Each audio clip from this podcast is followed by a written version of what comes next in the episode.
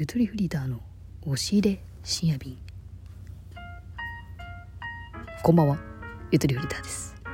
押し入れ深夜便。このコーナーで私ゆとりフリーターが配信を始めた初期実家の押し入れの中でやっていたあの時の気持ちを忘れないために押し入れのような暗さ布団の中に入って雑談をしていく、まあ、主に恋バナをねしていくコーナーになっております、まあ、修学旅行の夜みたいなあのワクワク感を共有したいなって思ってるんですけど、ちょっとね、いつもの感じが全然出ないんですよね。っていうのも、えー、実は、はい、あの、しばらくシェアハウスに住むことになりました。なので今、他にもいろんな人が住んでいるところに、ね、今も音聞こえた？今も音聞こえた？他の人が住んでいるところで、えー、今一人で喋っているので本当に小声。ちょっと今、このタブレット BGM 流してんだけど、この音はちょっとでかいかなとか思って、ちょっと今ちっちゃくしました。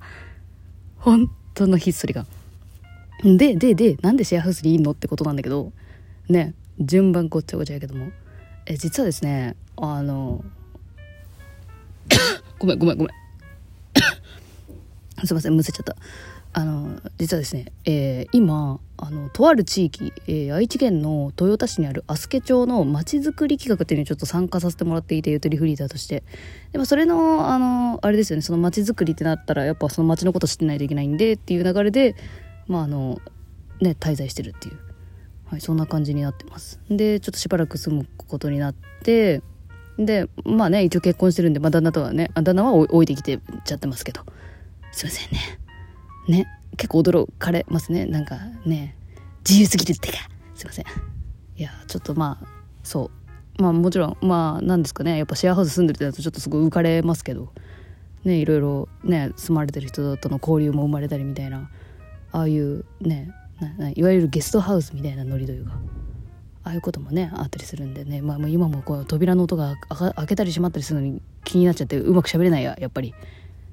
いつもこの誰も来ない空間で喋るっていうあれやったからさ誰がノックしてくるか分からんみたいな緊張感あるねこれね。実家暮らしだったらこういう親フラってやつ親フラグ親フラをこうかいくぐりながら喋る。ああいやなんか思い出してきたわあの時の気持ちね騒いじゃいけないのに騒ぎたくなっちゃう。うわちょっとこっからこれから楽しいかもしれんぞみんな、ね、なるべく私の体力が持つ限り毎日配信したいと思ってます。はい。ここのシェアハウスに住んでる間。えー、皆さんいつもとはちょっと違う環境で聞いているっていうことをお忘れずに。だからたまにちょっと声がマジで入るかもしれない。心霊現象とかじゃなく人が住まわれてるから。でいつも以上に私がちょっとよそよそしいかもしれない。それは扉の向こうにはすぐにあのー、社会が待ってるから。社会人。まあまあ人がいるから。やっぱそのオンとオフの切り替えがうまくできてない状態の人が喋ってるなと思ってください。いつももう完全ならオフだから電池切れてるから。はい。まあ、前置きはその通り。いや、そのとここんな感じ。その通り、もう日本語ぐらいになっちゃってんじゃん。で、今日来たんですよ、今日。そう。今日来たの。だからまだ思い出がないです。なので、あのー、これからね、なるべく毎日配信していくにあたって、まあ、今日あったことをなんか日記的な感じでやっていく、えー、スタイルにちょっとしばらくなりますので、えー、ね、皆さんには日記を聞いてもらいたいなと思ってます。とはいえ、ゆとりあわらってバズりたいですから、え、お便り最近頂いているのをちょっと読ませてもらいたいなと思います。ちょっと最近本当これのね、準備でね、あのいただいてはいたんだけどちょっともうさすがにこうねやっぱ読むとなったらもう来た日かなと思って温めさせてもらっていました。えー、でゆっともネーム、えー、最近の感想からあ恋バナもやるよ。もちろん。お尻深夜便やから。えー、じゃあ恋バナから行く？え恋バナから行こっか。どうしようか。うん。あの盛り上がっちゃって多分12分いくわこれ。えー、って言って盛り上がらんかったらちょっとかわいそうだね。えー、読みます。ゆっともネームしゅんちゃかさんの恋のほうれん草です。ありがとうございます。しゅんちゃかくんはねあったよね。あのデスクの向かい側に推しができましたって言って、ね、写真撮らせてくださいみたいなことはできたけどこっから同距離詰めていこうかみたいな。でもちょっと苗気味だったよねこの間確か、ね、詳細トーク詳細欄に貼っときます。えこうどういう流れの子だったかっていう。んで何があったか？えゆとさんこんばんは。こんばんは。お久しぶりのほうれん草をさせてください。数ヶ月前に会社に好きな人ができたことを報告させてもらったのですが未だ進展はありませんでした。しかし先日マッチングアプリでその人のプロフィールを発見しました。えそんなことマジであるんだ。えちょっとプロフィールのさ文章とさ普段の立ち振る舞いにギャップがあったらちょっとショックじゃない？新規ユーザーが表示されるところにリス リストアップされていて本人認証まではされていないものの出身地や学歴趣味タグが一致していたため本人かと思われます。まあ悪質ななんやかんやじゃなければ本人だろうねそれね。待って新規ユーザーってことは最近。チャンスじゃん。えよくない？え待って私なんかそういう話聞いたことあるよ。普通にリアルで。普通にリアルで。会社の同僚同士がマッチングアプリでマッチングして結果付き合ったって話聞いたことあるよ。マジマジマジこれ。アニメとかの世界じゃなくて。えそれじゃん。どうなん？発見した瞬間はややパニック状態でしたが向こうが異性異性愛であるかどうかパートナーがいるかどうか恋愛するかどうかが分からなかった自分にとってはえ？でもそれに登録してるってことはさそうなんじゃない？まあ遊び目的で登録する人もいるってことかちょっとやったことないから分かんないやマッチングアプリ、え、分からなかった自分にとっては逆に何か行動を起こすチャンスなのではあ、ああ、そういうことか。ごめんごめんごめん。私の読解力、ちょっと、ちょっとちゃんとお便り読んでからコメントしよう、私。みんなイライラしちゃう。ね。そういう読み方しちゃった。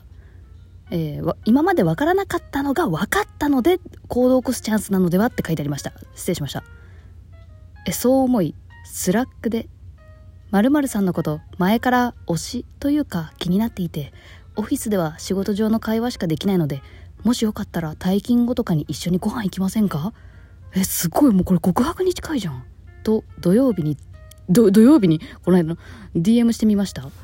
すると月曜日の朝、はあ、緊張する。えー、申し訳ないんですがあまり職場の人と仲良くなる気がないのですみません。との返信。なんかこっちもストレートに言ったけど向こうもすっげえストレートに言ってくんじゃん。自分も今まで職場恋愛なんてリスクが大きすぎるそういう環境を作る場所ではないという感覚で生きてきたので言っていることは理解できなくはありません。そんな自分の常識を壊してまでアタックしてみましたがただ単に推しであることを発表して撃沈しました。お疲れ。いやーなんかさいやでも本当に頑張った自分を褒めてあげたい。っていう方よほんとうん。まあ確かにな。推しね、うん、引き寄せの法則ではないですが相手がマッチングアプリに出てこないかなとは妄想していたのですがその後の未来までは予想できていませんでした。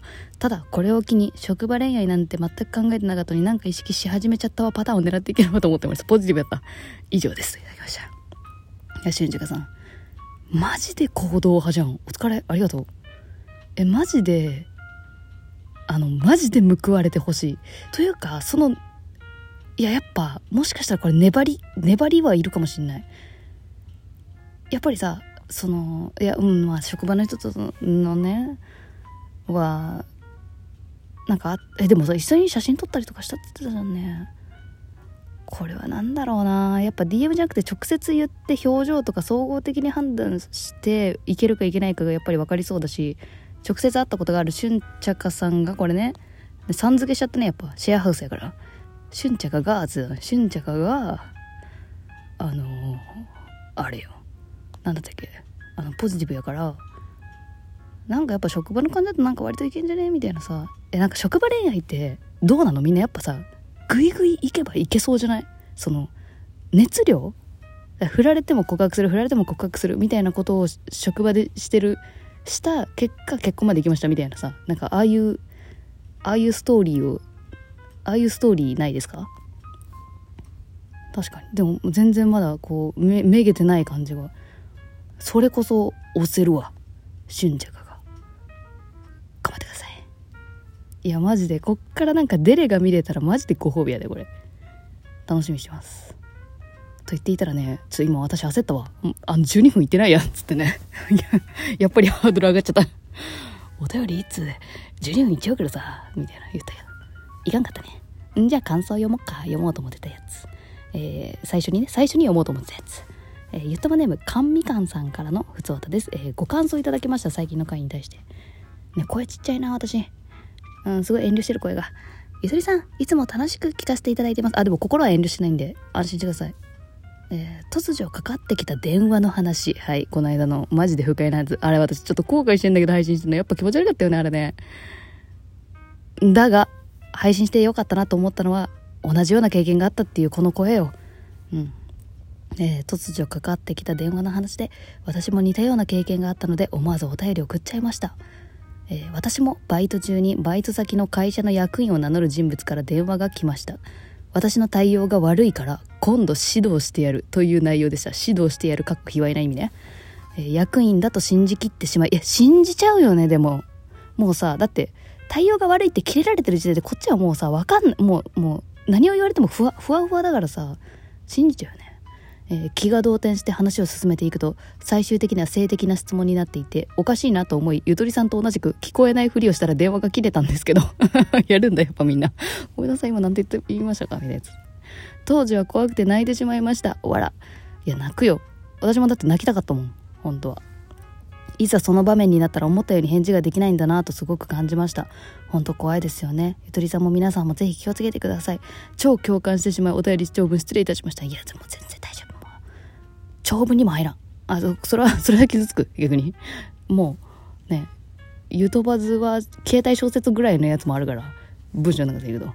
もう読みやすかったです。ありがとうございます。いやちょっと待って。あのそうそのこういうさ怖い電話が来た時の対応って強気に出れる人の話がちょっとしたかったんですけどこれはまた明日のお話にしよう。うん。まあ強気に出れるのが私のねあの亡き父なんですけどそう。その話は明日にしよう。寝るか。ちょテンションがわからん。この滞在中に多分見つけられると思うからみんな。許して。なんか今日ふわふわしてるわ。おやすみなさーい。ご活躍に乞うご期待。